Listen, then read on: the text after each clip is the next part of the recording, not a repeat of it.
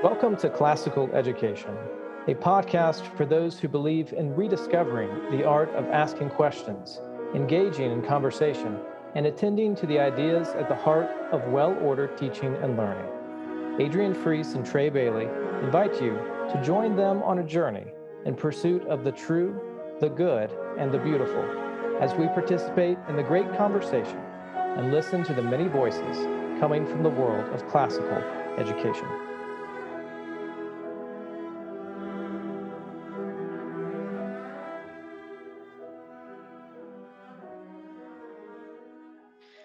Today uh, Trae and I are here with Soren Schwab. He's the uh, Vice President of Partnerships for Classical Learning Tests, also known as CLT.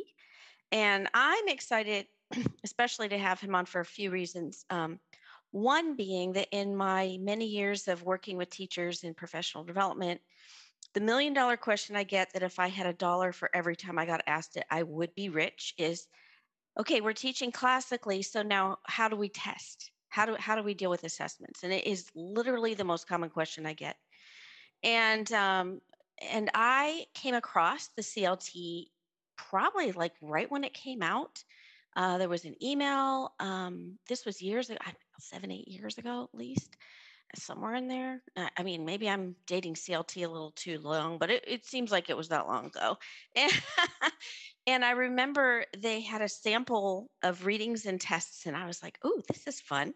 So I I did a sample test, and I was so excited because the questions, the reading was a beautiful passage, I think from Plato or something, and then the the test questions were well constructed, and I was like, "Yes, this is so totally different." than the STAR, which is the Texas tests, and the SAT and the ACT. It just it and it wasn't easy, but it was um, it was fun for me, and I, I enjoyed it. I really got excited about this as a possibility for an alternative to SAT and the ACT for students in high school. And um, so when I was in Annapolis, Maryland, a couple of years ago, I reached out and Soren and I met and had a couple hours of meetings. This was when I was working at the University of Dallas, and UD was already on board with accepting the CLT for the, for their uh, in, inbound students. Um, but I wanted to know more about what the CLT is doing for elementary school, middle school, you know, all the different aspects of assessments. I, I know they've grown quite a bit. So I wanted to bring, uh, so Soren actually came down to Dallas, met with Dr. Matt Post and myself, and we had a, a, jolly time there in the cold. I remember we sitting in the cold outside because it was still masking. We didn't want to wear our masks, but if we were outside, we didn't have to. and we had some hot coffee and great discussion. And so I'm excited to have Soren on today. And Trey and I have some great questions that we think our audience uh, would like to hear some answers to. We think it'll really, really help parents and teachers and school leaders. Um, and, and we're really excited to have you on today, Soren. Thanks for coming on. Oh, thanks for having me. You are two of you are the reason I still log on to Facebook. I really have given up on Facebook, but the Facebook group is incredible, uh, and I love the content and all the discussion. So, uh, really an honor to be on. Uh, and good to see you again, Adrienne. Thank you. Yeah, and we've been yeah we've seen a few people uh, promoting your uh, CLT. Podcast. Unpaid, yes, unpaid. I yeah, the Anchored podcast. Now, how long has Anchored been out? Oh my goodness, it, it was also started during COVID, so maybe a year and a half now. Yeah, so we've got some people who are seeming to be mm-hmm. devoted to that podcast as well. Um, so I want to start off by asking if you could give us the history of CLT and why it started. Um, just kind of take us from there, and then we'll get into some more nitty gritty questions. Absolutely. I always I always say what, what's what's more boring than than a standardized test? It's talking about a standardized test. So I hope I can make it a little bit engaging at least, um, because I I think you're right. It is important, and it's it's it's one of those things that uh, with the growing classical renewal movement, there still seems to be a lot of questions. How does how does testing and assessments fit in? So uh, I'm going to give you the the short summary. It's not been seven or eight years. It's it's been about six. So 2015 um, Jeremy Tate, our, our CEO, um, conceived of the idea of, of CLT. And it wasn't even intended as a company. It was really an idea. You know, what if you changed in a way the code, right? If what if you change one line in the code? What if you put better content on assessment? Could that potentially change education for the better? And in a way, it's it, that, that seems kind of outrageous, but um, at, at, that time, that, that, was before kind of test optional has taken a bit more hold. And um, and I was a I was a teacher at a at a classical charter school, and and I was thinking, well, you know, what if you know ACT and SAT got together and decided that you know starting three years from now there will be a required French component on on these tests. What would happen? Would it potentially would more schools now teach French? Would there mm-hmm. be test prep specifically catered towards French? Would students be all of a sudden more interested in French? And I think the answer to all of those is yes. And so when you think about it, well, so as much as we dislike it, what's on these tests matters. And the right. fact that that really, when you look at some of the tests today, uh, you mentioned the STAR, the Iowa, the, the MAPS, the Terra Nova, the PSAT. Um, it's really been been been you know uh, a lot of the good content has been removed from from these tests. So uh, that that was the idea, and um, you know, long story short, in 2016 we had our first test administration of the official CLT. That was the college entrance exam um, at that point, and uh, you know, I think we had a couple of colleges that said, yeah, it's a crazy idea, but I, you know, it sounds kind of fascinating, so we'll we'll put our name behind it, and um, and so we've been been steadily growing from there. Um, we started with the college entrance exam, uh, and then a couple of years later, we introduced what's called the CLT 10, which is for 9th to 10th graders. Uh, now we also have a CLT 8 um, for 7th and 8th graders. So really for the, the full suite for, for secondary. Uh, and so beyond just a, a, college entrance exam, really trying to be uh, a, a, helpful tool for parents, for homeschool parents, for schools. Uh, so it's been it's been uh, an interesting time, obviously with COVID, but uh, really seeing healthy growth and and and certainly benefiting from the classical renewal movement and its growth um, these last few years. I remember one of the um, one of the things we spoke about um, was how um, you working with schools in particular. Um, well, I guess you would do this with homeschoolers as well, but when we met, we were talking about schools. Um, that when you give the test, then you're able to help the parents or the administrators see where perhaps there may be some learning gaps to help them say, "Oh, we're doing great over here, but but um, we need a little help in this area." Um, is that still the case? Is is that a popular need, and how's that going? Absolutely, and and if I can tell about my personal story, so I was a, a, a teacher and administrator um, at it's called the Vanguard School in Colorado Springs, and I was the humanities chair. And so I was tasked with interpreting test scores and helping, ideally, helping my teachers, you know, improve their instruction um, to ultimately, hopefully, increase the test scores. And um, you know, Colorado at that point was a was an SAT state, and so we had to do uh, the PSAT and, and the SAT. Uh, and we did, I think, Terra Nova in seventh and eighth grade. And so I was learning more about standardized testing because, you know, I, I went to Hillsdale College. You know, I was kind of immersed in the classical liberal arts. I had no idea about standardized testing and the power that they might have and kind of the content. One of those things you take it and then you're done with it, right? You don't continue to dig in and see what passages they feature. And so I, I looked at the assessments and I just felt like, wow, they're so fundamentally disconnected from from our curriculum, from our curricular goals, from uh, the way we like to approach content. Um, the content itself, of course, was was completely uh, disconnected, and so I, I wasn't quite sure what to do. And I told my principal as much. I said, "Well, if you only care about increasing test scores, then there's nothing my teachers have to do in the classroom. Then just have the kids do test prep." Mm-hmm. And that's not what he wanted, though, because it was a classical school, and of course we don't do that, right? And so, like, well, the other alternative is, you know, we, we we we just say no. We we are unapologetically teaching our content and then just take the test. Well, that puts the school kind of in a, in a, in a dilemma too, because parents, again, whether we like it or not, they want their kids to do well on tests. And so uh, I struggled with the feedback that I was getting from these assessments because they didn't really help me help my teachers. Mm-hmm. And so, when Adrienne, when you when you talk about uh, uh, you know the, the the feedback for parents or for teachers, I, I think what we need is a is a reframing of the conversation of the, the purpose of assessment. Mm-hmm. And I think if you ask, you know, the ever average person on the street, who's assessment for, they will say, well, the student, because it's only conceived as well, it's a, a test to get a certain score to maybe get a scholarship and maybe get into college. It's not viewed as, well, you're taking a test to, to see how you're doing. Maybe to give your parents some pointers if you're a homeschool parent or your teacher a better idea on how you're doing so that they can better instruct you.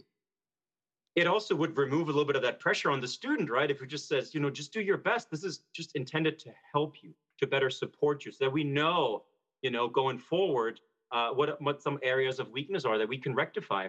Um, that's unfortunately not the case, and so we take a lot of pride in really trying to partnering with homeschool families, trying to partner with schools because they want to know, right? The eighth grade homeschool mom wants to know, are we doing it right?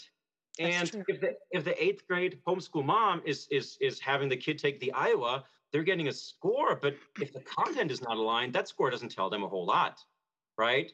And so the combination of of content that is more aligned with the classical education, and then providing some robust kind of feedback, analytics data, some pointers as to uh, how to rectify some of the weaknesses. I think that's where CLT really is is unique in the space. Mm-hmm, mm-hmm. Mm-hmm. Trae, you have any uh, questions to add on to that or from the questions you've thought? I know you have a bunch of questions for him, so I want to let you have some time here. yeah, thank you. As I was listening to you tell your personal story, and I, I think that that is, um, you know, a good example of where a lot of uh, administrators find themselves, uh, especially uh, those who are interested in uh, the various uh, elements of the classical project that oftentimes um, run uh, counter to or in so many ways clash with uh, what a lot of these um, standardized tests um, number one assess for and number two um, again the content as you said is very mismatched in terms of what our students are rightly getting in the classroom. Um, and yet as you described those tests are still very much um, sort of at this important nexus where, um, you know, with seemingly without them, uh, it's hard to pass through to sort of the next level um, of accreditation. Um, and of course, there's there's a lot that we could talk about in terms of uh, what is right and wrong with the whole system. But specific to the, the test itself, um, a lot of the things you were saying reminded me of something I read uh, on the CLT website, which uh, described the CLT as a uh, quote unquote more humane testing experience. I just wonder if you could if you could talk about what what that means.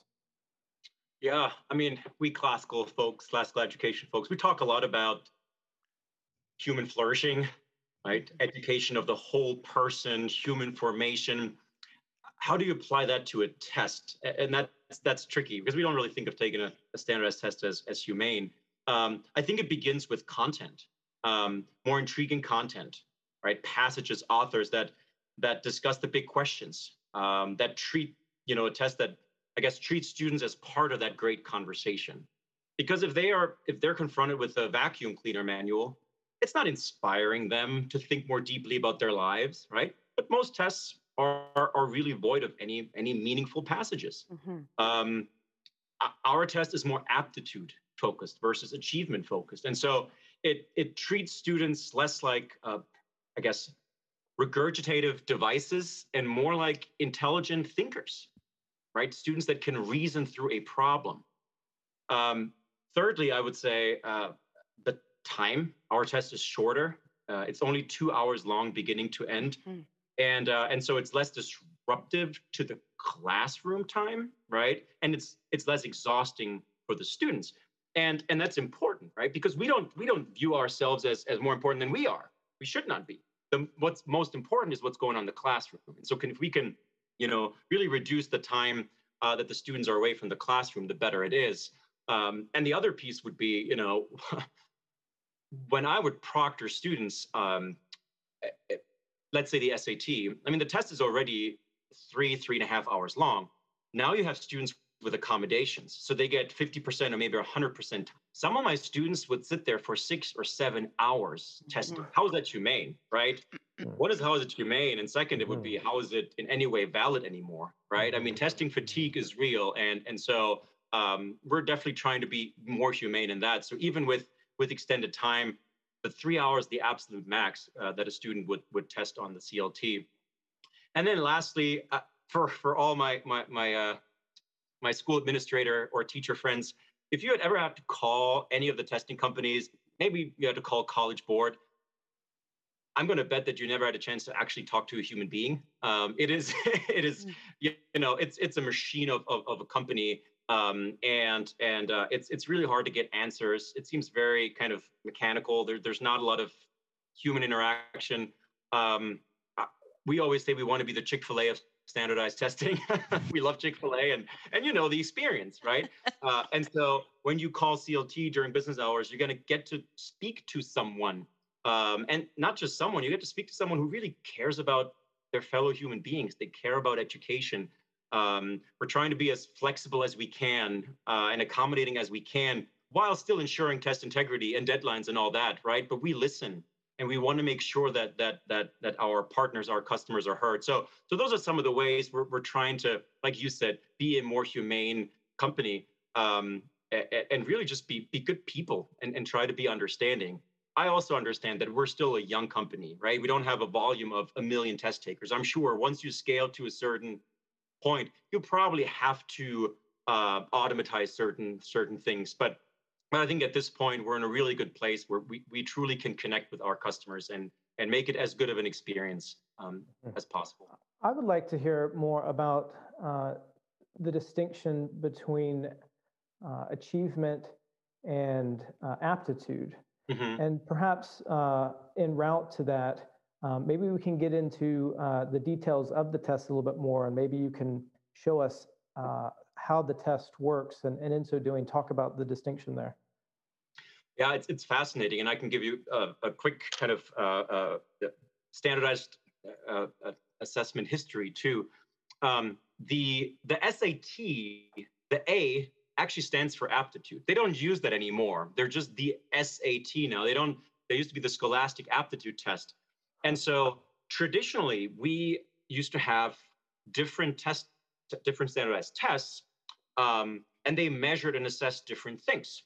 Um, and so the SAT, I think, was founded in 1920s or so. It was always been an aptitude test, and in that, uh, it focused more on the students' reasoning abilities. It was not just about have you mastered this skill; it's more how do you think, how do you reason through a problem, which maybe you've never seen before.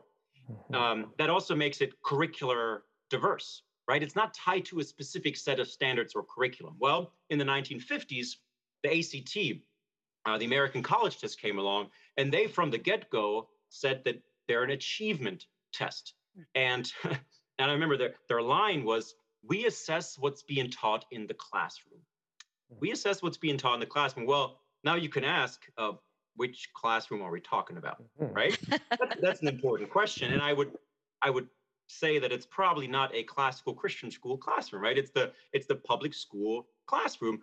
They're honest about that. And and when Common Core standards came around, right in the in the in the 2000s, they immediately aligned themselves with the Common Core standards. They were the lay of the land in the public school, and that was fine. You still had the SAT kind of on the other on the other side. Well, in 2015, College Board, who produces the SAT, they hire a guy by the name of David Coleman. Um, and David Coleman, who now is the CEO of College Board, he was known as the chief architect of the Common Core standards. And so they hired David Coleman to completely revamp the SAT, align it with Common Core, and turn it into an achievement test. Wow. Hmm. And that fundamentally changed. And that's interestingly mm-hmm. enough, the year that the year that um, CLT was founded, because our CEO Jeremy Tate at that point he was at a Catholic at a Catholic school in uh, in Maryland, Mount DeSales Academy, and, and it was run by Dominican nuns, and they were not having it. They did not like Common Core standards, right? They're like, we didn't sign up for this and now we don't have any choice. We don't have any options anymore. Hmm. Um, and so now we have the two biggest companies, and you know it's the same with with Iowa and Stanford. They're all aligned with public school standards, um, and their achievement tests. So it's not really about you know can you reason through this? Are you are you supposed to really truly deeply engage with the passage? And no, it's it's have you checked this box? Have you mastered the skill?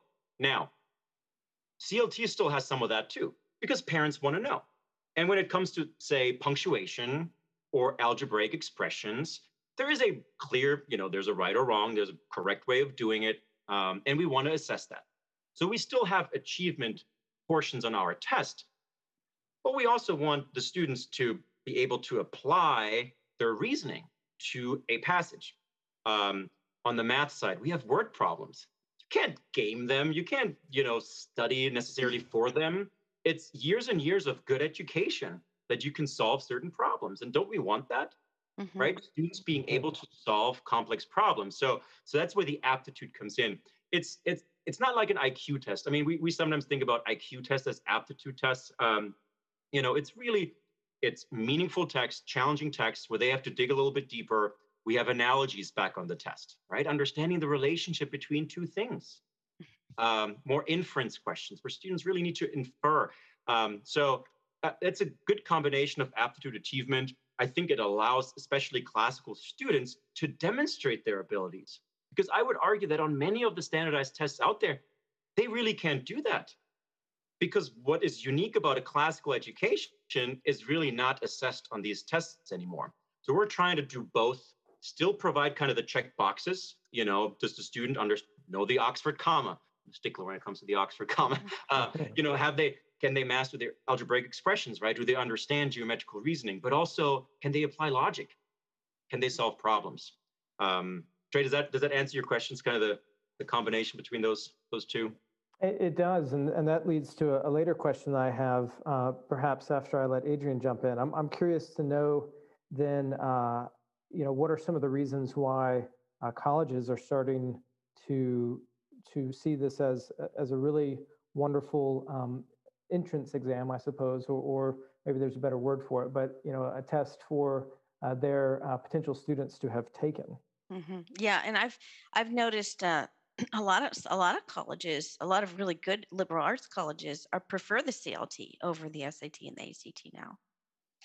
Yeah, it's it's it's really been a been a marvel these last these last few years. I started in 2018, and and we've I think more than more than doubled on, on the college side, and and um, how many how many colleges?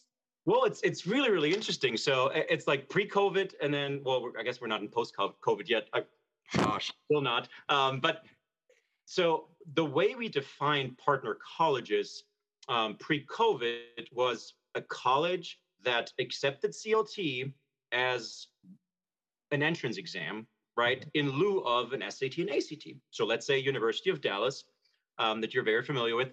Um, when a student applies to UD and they submit their CLT score, the college is not going to say, okay, thank you, but we also need your SAT score, mm. right? The CLT score suffices to get scholarships and whatnot. Well, now COVID came around. And essentially overnight, all colleges went test optional because there were, I mean, we were really the last test standing. Uh, you know, there was not a lot of access to uh, test sites because of COVID. And so most colleges went test optional. Now, the test optional movement has been around for a while. And, and you know, University of Chicago is probably the most famous one that they went test optional years ago. Wake Forest, there's some other ones. And, and what they say is, well, you don't have to send us a test. You can, it's optional. So if you submit a test score, we will look at it, um, but it is not a requirement for you to get into our college. So um, now we're in, well, I guess year two of the of the pandemic. Some colleges have gone back to requiring test scores. Some still have not. It's complicated because some schools say, well, you don't have to, but if you want this certain scholarship, you kind of still have to take a test. So um, we are we have over 200 about 215 colleges that uh, we work closely with and they accept clt scores whether they're test optional or not right they they understand clt scores they uh, they they want to recruit students that that take clt um, and so you mentioned ud hillsdale baylor wheaton biola a lot of really great grove city a lot of great um, liberal arts many of them are, are are christian schools but we have some secular um, liberal arts colleges. I'm in Annapolis, Maryland. St. John's, um, St. John's is one of them, and and so I, I guess Trae, to your to your uh, question about why colleges like CLT, some of them even prefer CLT. I think two reasons come to mind. There are probably more, but you would have to ask the colleges. But but two reasons come to mind. I think one is the test itself, right? Because uh, Adrienne, you, you talked about when you looked at the test and, and the beauty of the passages mm-hmm. was easy, right? But oh, there was like a Plato passage or, or, or a Thomas Aquinas passage or a Shakespeare passage. Yes. Well, wouldn't you say that's probably pretty reflective of what a student would read freshman year at any of those schools? Absolutely.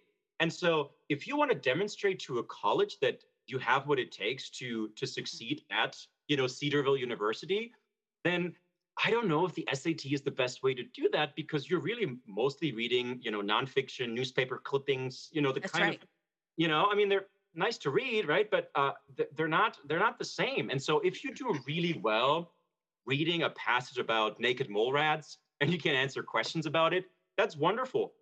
But it doesn't necessarily mean that that you're going to be able to uh, go to Hillsdale and and do well in the in the rhetorics and, and great books class freshman year. I Mhm. think if you if you take the CLT and you do well in the CLT, the college kind of knows they have what it takes, right? Because they know the test already assesses some of the, the same things that they will freshman year. So so I think the content of the test is certainly why they why they really like it. I think the other is um, the kinds of students that take the test.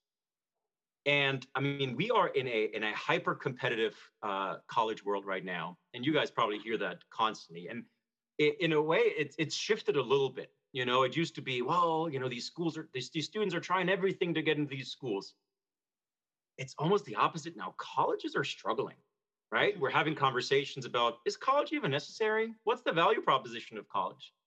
You know, if it is it really just about, you know, credentials? You know, can't you take YouTube videos and learn the same thing? And so uh, there is, uh, and then I think also kind of in in the conservative movement, there is a, um, a skepticism now about higher ed, and, and and that's a whole other conversation. But I think that has led to fewer students applying to college, and so now the colleges are really, I mean, they they, they are recruiting. Uh, they have departments now that are not just admissions departments; they're recruitment departments because they know they have to go out there and find the right fit students for their college for their programs. And I think the reason they like CLT is that the students that take CLT are the kinds of students that already would be more interested in attending a private liberal arts school. They're the kind of students that uh, are interested in engaging with great ideas and great books.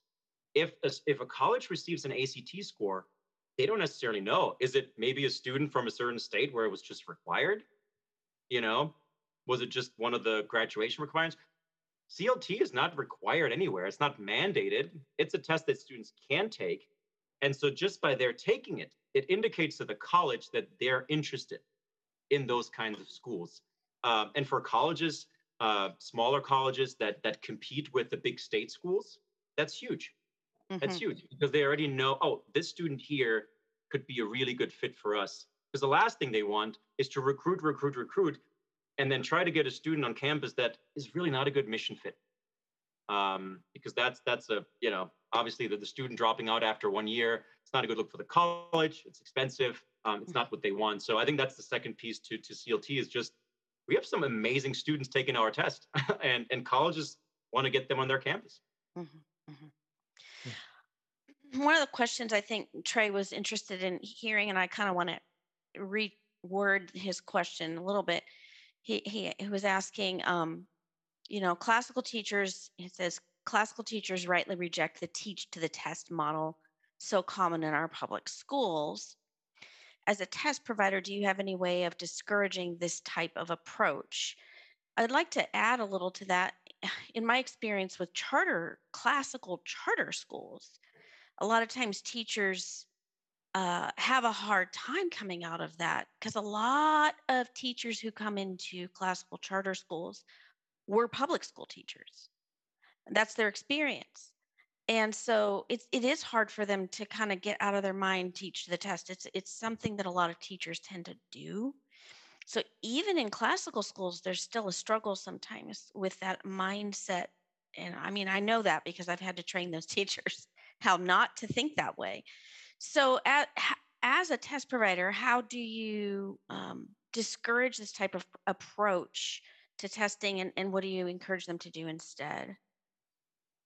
That that's a great question, and and uh, I, love the work that that that you've been doing with these schools because I think you're right. It it is it's it's like changing again their perception of of of what they need to do because they're so trained standards benchmarks 21st century skills like all these things that they just boxes they need to check mm-hmm. mm-hmm.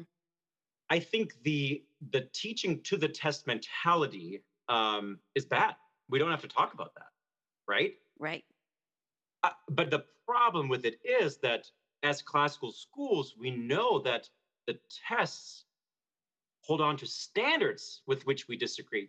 If if the test featured the kind of authors that we're reading, the kind of standards that we we sign off on, right? Um, we probably wouldn't be as skeptical of of testing. Mm-hmm. Um, I think one thing that CLT is trying to do, and I'm thinking of, uh, I think think it was Marianne Moore, a poet, uh, a poem called Poetry, and I think she starts it with "I too dislike it." right? And in a way, at CLT, we don't really love standardized. I mean, we, we do, but we don't. And it is, in a way, a necessary evil, right?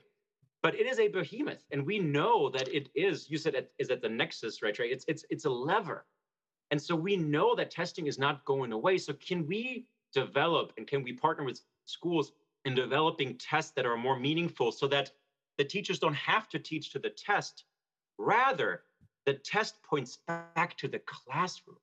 And wouldn't that be beautiful? And in a way, when uh, when when folks ask me, you know, why don't you reach out more to public schools? And I say, well, the, the tests that are around, in a way, are validating what they're doing because they're teaching to the Common Core public school standards. And so uh, our uh, test standards on the CLT are not necessarily aligned with theirs. Mm-hmm. The problem is alternative schools, right? Private schools, home schools, classical schools, classical charter schools.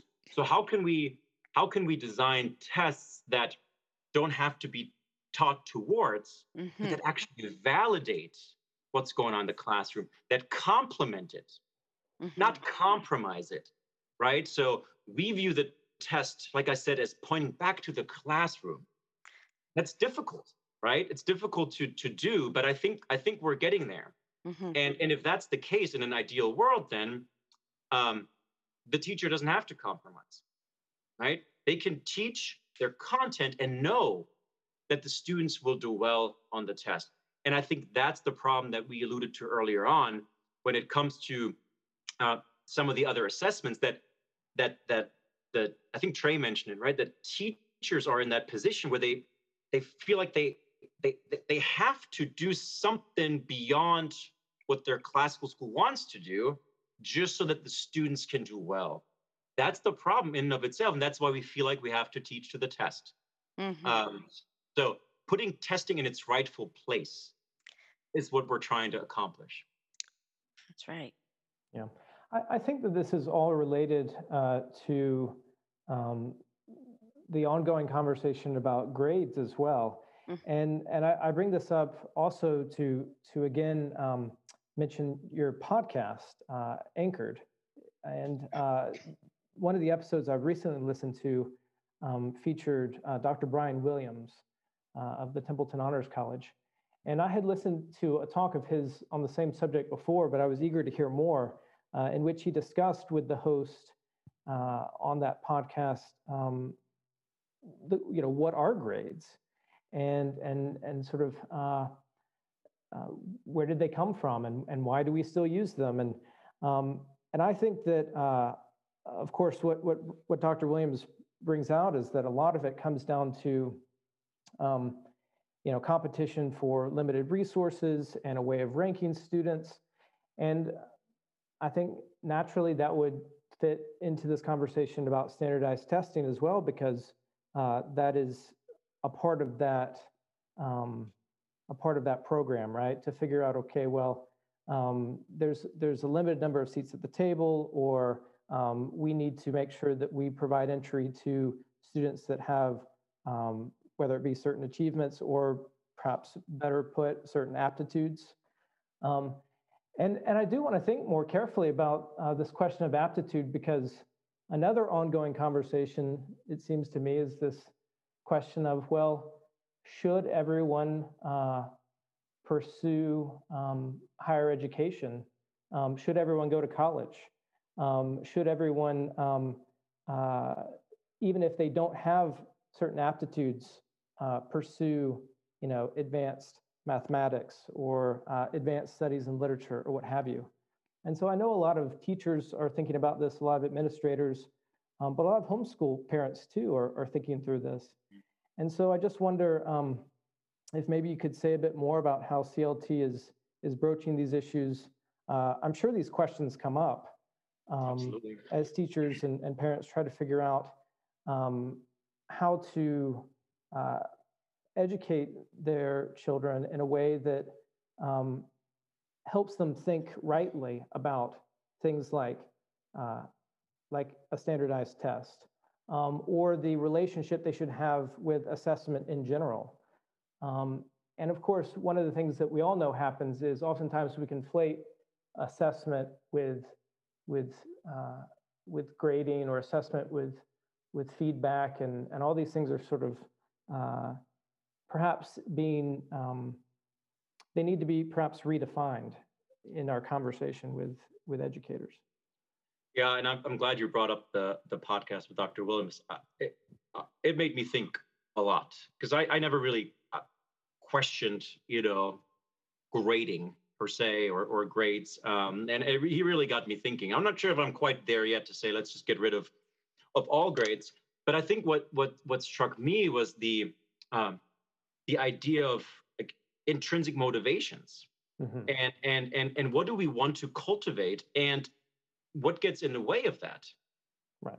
And i think that's the same with with standardized standardized testament tests as it is with grades. If we're only motivated by the grade itself and not mm-hmm. by the pursuit of knowledge then we're doing something wrong you know? But how do you do that with with with assessment with testing?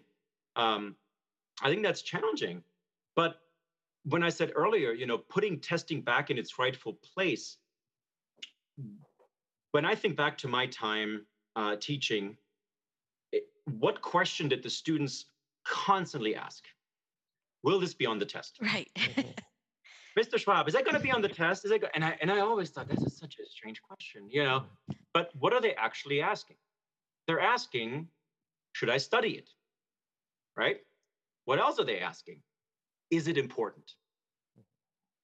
And I think that piece there, the fact that they they ask that even, that's problematic, right? Because they shouldn't be just motivated by getting something out of it, right? As teachers, we should cultivate that, as Dr. Williams said, that joy, that wonder for learning, um, because it is worth pursuing in and of itself, and not just because you can get a high score. But I think that the the the, the testing companies they have made us so dependent on that, right? I mean, think about, and I'm not going to name any names here, but there are so many classical Christian schools, wonderful schools. I've toured them.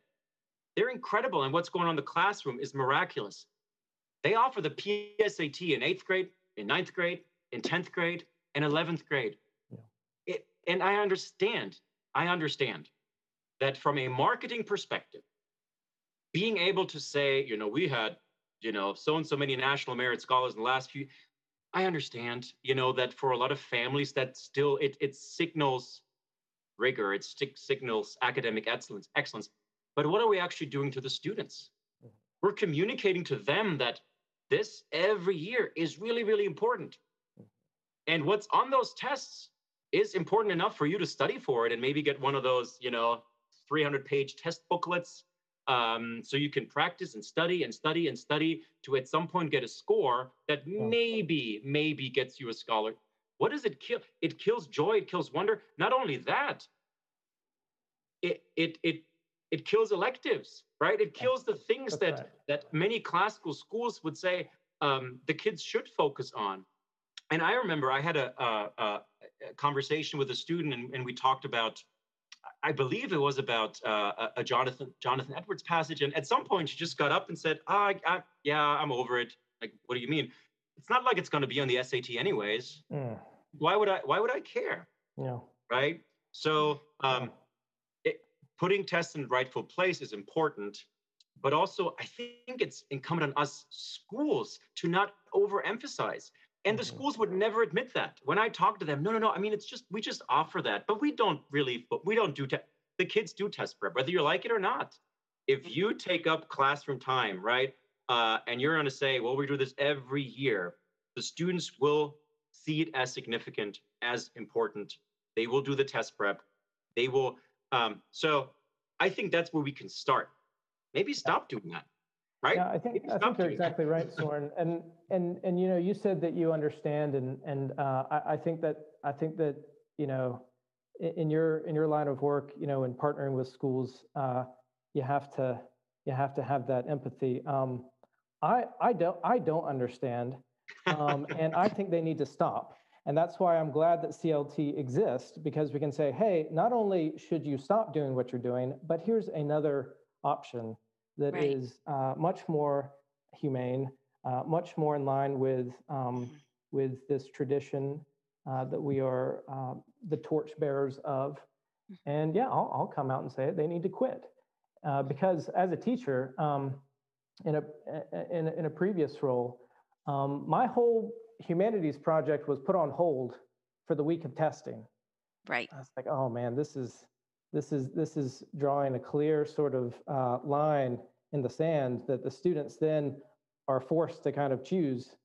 And and they really have no other option but to go with sort of what the adults in their lives are are are sort of laying uh, the path in front of them. And uh, and so yeah i'm i'm i'm delighted that clt is is entering into the fray and saying you know we can we can do this we can do this uh, differently and we can do it better Mm-hmm, mm-hmm. I appreciate your saying that. Yeah, you're you're bolder than I am, Trae. I I, I do want to I do want to empathize with them, and and and and I think it is also um, there is a lot of perceived pressure on school administrators, sure. and it, you know I I I was at a, a, a Catholic a Catholic school, Catholic high school in um, I think it was in Kansas City, outside of Kansas City and uh, and I I tried to get the school to do the ninth and tenth grade CLT 10, uh, and they said, "Oh, we love CLT. We love everything you're doing. We love the content. It's aligned, but we can't do it." And I said, "Well, why?" I'm like, "Well, we do the pre-ACT." Well, every year. I said, "Yeah, every year." Starting in seventh grade, mm-hmm. 7 mm-hmm. 8, 9, 10, 11, and then in 11, ACT, and then in 12th grade, again, ACT. Mm-hmm. And so we, we started talking, and, and he said, Soren, I would love to make changes, but it's the parents I'm afraid it's, of. Bingo. I was yeah. wanting to bring up parents. That's I'm so glad you I was waiting for this moment. and we're not trying to blame it on the parents, right? But he said, you know, he said last year our average ACT score went from, I don't know, it was a good score, you know, 23.2 to 23.1. And he said the parents were in line, like complaining, calling. That's right. Because they assumed that as that the school is not educating well enough anymore mm-hmm. because of that one number. And so, how do we also make the case to parents because they're stakeholders, right? Right. Uh, and so, how do we how do we communicate that to them that there is an alternative, that there is an option, and that ultimately a, a score on a test that is fundamentally disconnected from the education the child is receiving is not the end all be all. I don't know if you have thoughts, Adrienne, because I'm, I'm, I do. I'm curious. I yeah. have like my mind is going a million miles. I, one of the goals of our podcast, I'm just going to read it, is inspiring educators and parents that a classical education done well can and should influence their children towards choosing a life of virtue. This is so key to classical education. Has nothing to do with tests. It's about caring. Um, and it's you know like you said the student cared about what was what her test was. Well she should be caring more about you know real things and relationships around her than about what's on a test. And so uh, parent education this is this is huge. So one of the reasons i wanted to start this podcast with Trae um, and the reason our facebook page we say what is classical education? That's our big question. What is class- classical education because we know that that's a question a lot of parents are asking. Parents are looking at alternatives and um, they're looking into classical education, but they're, the, the, there's so much involved in learning what a classical education is that parents are overwhelmed. New teachers are overwhelmed. And so, one of the goals of this podcast is to help parents understand what classical education is so that they can better support the student, their children as students at a classical school. and you know, we have our homeschool listeners, which is a whole nother different realm. I mean, both both are learning. Um, but if, if parents could understand everything we everything you've just said is so important that I think that my appeal right now would be to our listeners um, to go back to your school and ch- you know challenge them to go look at CLT. Mm-hmm. It's a mm-hmm. better option than the ACT and the SAT. In fact, not only that, but CLT having a more humane way of giving the test probably wouldn't recommend that they do that many tests. Mm-hmm. and so, I, I, any parent who's listening right now, my goal right now is to help you understand yeah. that this is about a life of virtue, not about preparing your child to go to college. Yeah.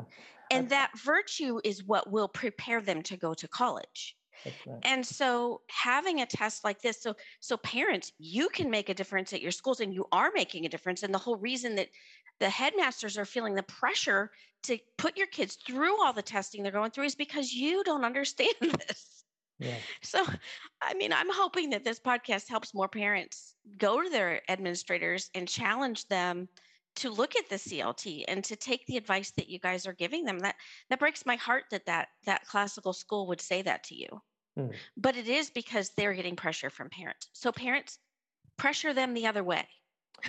Yeah, I think I, I think Adrienne's exactly that. right. And uh, Soren, you you said I was uh, being bold, but I have to tell you, I've been listening to some uh, Anthony Esolen uh, interviews recently, and he's emboldened me. Oh, uh, great! so, I you know, yeah, mom, dad, um, you know, uh, your son or daughter probably shouldn't go to that college that they would get into if they scored really high on on any of these, uh, you know, standardized tests. Um, they should probably look uh, at the colleges that, uh, that the classical learning test is working with because they are very different in their approach and in the community and in the tradition that they are carrying on um, that uh, will not um, be set up to very likely, um, well, cause your son or daughter to lose his or her faith, um, cause them to be completely disconnected from um, the great works of literature, um, and not just that, but even even the good ones, right? Um, and and so, if you want them to be a part of a um, a community of of faith and scholarship, then you need to be looking at schools that have those things at the top of their uh, at the top of their priority list. Um, and, I, and I hate to say it, but you know, um, the Ivy League schools are, are, are now the poison Ivy League schools. Um, and that's not to say that you can't go there and, and you know, uh, sort of blaze your own trail and get a good education. But increasingly so, um, it is these, these schools that, like the one CLT is partnering with, that are offering what you want in your heart of hearts for your child. That's right. So That's have right. them, uh, you know, take the test that um, is more humane, and have them go to college if that's what they're going to do at a place that isn't going to uh, that isn't going to uh, or that rather will offer the things that, that you actually want for them. That's good. Very well said. Very well said. And and I follow your, you know, like I said, the, the Facebook page, and you know, colleges are posting every now and then or represent, and those are all our partners. Mm-hmm. And and I think you know, we part of our mission statement is, uh, you know, to to reconnect knowledge and virtue through meaningful assessments and connections. And I think that last part is so important because there are so many great colleges out there that you have never heard of. Mm-hmm. And there is so much noise for, for parents, you know? And so I, I know when a kid, you know, takes the PSAT, what happens next? They get bombarded mm-hmm. with mail from all kinds of colleges mm-hmm. um, and mostly the big tech schools right uh, and there's nothing wrong with with that but the smaller schools the gutenbergs the belmont abbeys the new st andrews the, the the new college franklins great schools great fits for so many families they don't have the marketing budget that some of these other big schools have right, right? and so clt is also a way to make connections with these kinds of schools like you said Trae that that will continue their education mm-hmm. uh, and not compromise it. And so I think that's something that, that we take a lot of pride in that uh, if you go to cltexam.com and you look at the college list, that's a good starting point for your college search um, for your for your son and daughter. Um, yeah, so and I, if they if they go online, also, are there any samples that parents and teachers can read to see mm-hmm. the tests? Yeah, absolutely. There's several. There's several. There's a there's a sample kind of test just to look at it. But if you create an account on cltexam.com, just got to put an email in. Um, you actually have access to four full length tests, and you can take it yourself. It's timed and scored. Uh, it is very humbling, I must say, especially on the math side. If you're like me, more on the, the humanities person. But yes, and so you kind of see what the experience is, the kinds of passages that we put on the test, the kind of math. Uh, you get answer explanation. So absolutely, uh, if you're a school administrator, there's a there's a there's a, a school landing page uh, where you can also connect connect with us. We have a quote unquote sales team that is staffed with educators, with former heads of schools, with former administrators, um, and so they understand, um, you know, what what schools are going through. We un- we understand their needs, uh, and would love to partner with them. Sure. Yeah. Well, I like I like what you guys are up to a lot, and if if I could if I could say one more thing uh, that uh, school administrators and parents uh, should consider, um, perhaps uh, lay off the the push to um, have your students in high school take college courses while they're in high school and instead of trying to pull the college down into the high school, why don't you lift up your, your high school classes to a higher level? And I would imagine that if you, uh, if you, if you look into the, the content that the CLT is, is uh, working with, that's going to give you uh, some ideas uh, about um, not necessarily teaching to the test, but just teaching to uh, the tradition. oh, there we go. and in so doing, um, you will elevate your, your, the classes that you have on offer so you won't feel compelled and you can tell your parents with great confidence, you know what, uh, junior doesn't have to take a math class at the local community college. You can take it right here uh, because we've decided to level up ourselves. Mm-hmm. And gosh, what a beautiful thing that would be if um, that, that it seems, it seems to me that that's the answer to the concerns parents have, which is a legitimate concern they want their children to receive a good education, right? And and if if the school would just commit itself to raising the bar, um, then it won't have to to look to outside uh, sources necessarily to provide, mm-hmm. uh, and and that would be a good thing. And I have one last question, Soren. I feel like I've read somewhere that some schools actually have some scholarships for students that do well on the CLT as well, and there's mm-hmm. scholarships available. Absolutely, mm-hmm. absolutely, and you know we're we're not trying to overemphasize all the the the, the other the, the things, but I think one of the big concerns for parents in in going with you know the kind of the college board testing is well, but there's there's scholarship mm-hmm. dollars, right? Right. There's, and and it's it's it's it's not the case anymore that that you know they have a monopoly there, and so um, absolutely, in fact, it's more than just scholarships. It's you know early on ninth and tenth grade when the student take our assessment, um, they can share their scores with colleges. And if they want to, they're not forced to, but if they want to, and make that early connection. And many of them um, go on to go to summer programs. There are so many great colleges out there that have wonderful summer programs um, where students can get on campus and see what it feels like to be on a, a smaller, you know, liberal arts campus to to take a class with with a PhD professor or their freshman. They don't you don't do that at, at A&M, right? You have the the teaching right. assistant that teaches the class. So right. um, those students so often go on then to um, to matriculate at these at these colleges. So there's certainly that. The CLT10 also has a, awards because you know we also want to recognize student achievement, and so we have we have student awards for the CLT10 that is also tied to a, a scholarship. And then 11th and 12th grade, absolutely. A lot of this, the the partner colleges do tie scholarships to scores. And um, that's a great argument for not having to take the, the SAT. You know, if you apply to any of our partner schools, you don't have to. If you feel like the CLT is a better fit for your education, take it. The school is going to recognize it. You're going to get a scholarship. You're not you're not missing out on anything, right? And I think that's the that's the concern that a lot of that a lot of parents have. So so please go on our website. We do have a list of of scholarships.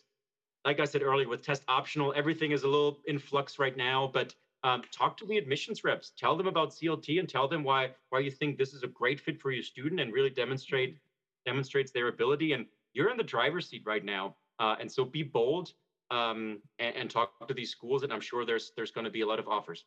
Great. Mm-hmm. Well, well, go ahead. I would Trae. encourage I would encourage uh, my students to to to take scholarships based on scholarship, you know, ba- based on actual the work of a scholar. Um, I'm ambivalent about sports scholarships. I think that's a misnomer, and I'm I would be embarrassed for a student. I told him, I told him this if he accepted a scholarship for esports, I would just I, I would just be embarrassed for him. what is what is esports? Oh, oh, Adrienne, we're gonna have to. okay. Apparently, Google. Apparently, yeah, you're just gonna have to look it up. Apparently, one can get a quote unquote scholarship to go uh, play video games competitively at college, but that's mm. a whole nother okay. ball of wax. well, I doubt it any of our partner colleges, but but I'm sure that's true. You know. Yeah. Well, we always close our podcast with asking a question. I know you want to answer the one about quote, the quote, your favorite quote. So the question is, what is a quote from a book that has had a huge impact on you? Well, I could do my German. Und ach, welch Glück, geliebt zu werden. Und lieben Götter, welch ein Glück. Uh, but I think it's, you know, not everyone speaks German. Uh, so I'm going to go. We talked a lot about, about tradition. And for the longest time, I thought this quote was by Gustav Mahler the Austrian composer, but Dr. Williams came up earlier, uh, corrected me and said that it's it's it's falsely attributed to him. But the quote is: "Tradition is not the worship of ashes, but the mm-hmm. preservation of a fire." Mm-hmm. And I just love that, and I think it's so applicable to classical education. I think when sometimes when people hear classical education, oh, that's just this I don't know this old. Why are you reading these old texts and these old ideas? It's not relevant you know, and it's just this this this dead worship, right? Um, and it's just not. And I think everyone who's who's set foot in a classical school or or a classical co-op has seen the fire at work, right? You mentioned earlier the carrying of the torch. Um, what what what your listeners are doing, classical educators, is preserving that that fire.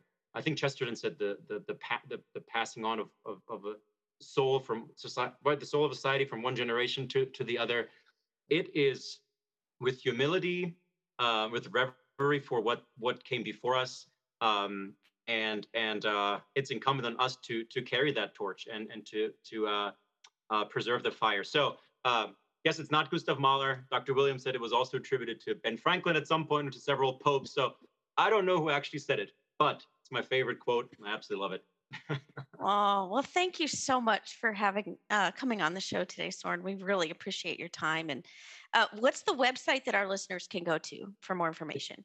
CLTexam.com. CLTexam.com. Okay, great. Thank you so much. Thank you, guys. Thank you so much for listening. We invite you to experience the art of teaching through interactive learning communities at our Patreon page. Visit patreon.com forward slash classical education.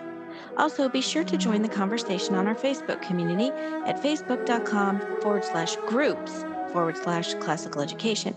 We are a listener supported podcast, so your support makes this podcast possible. As the great artist and educator John Ruskin once wrote, Well, my friends, the final result of the education I want you to give your children will be, in a few words, this.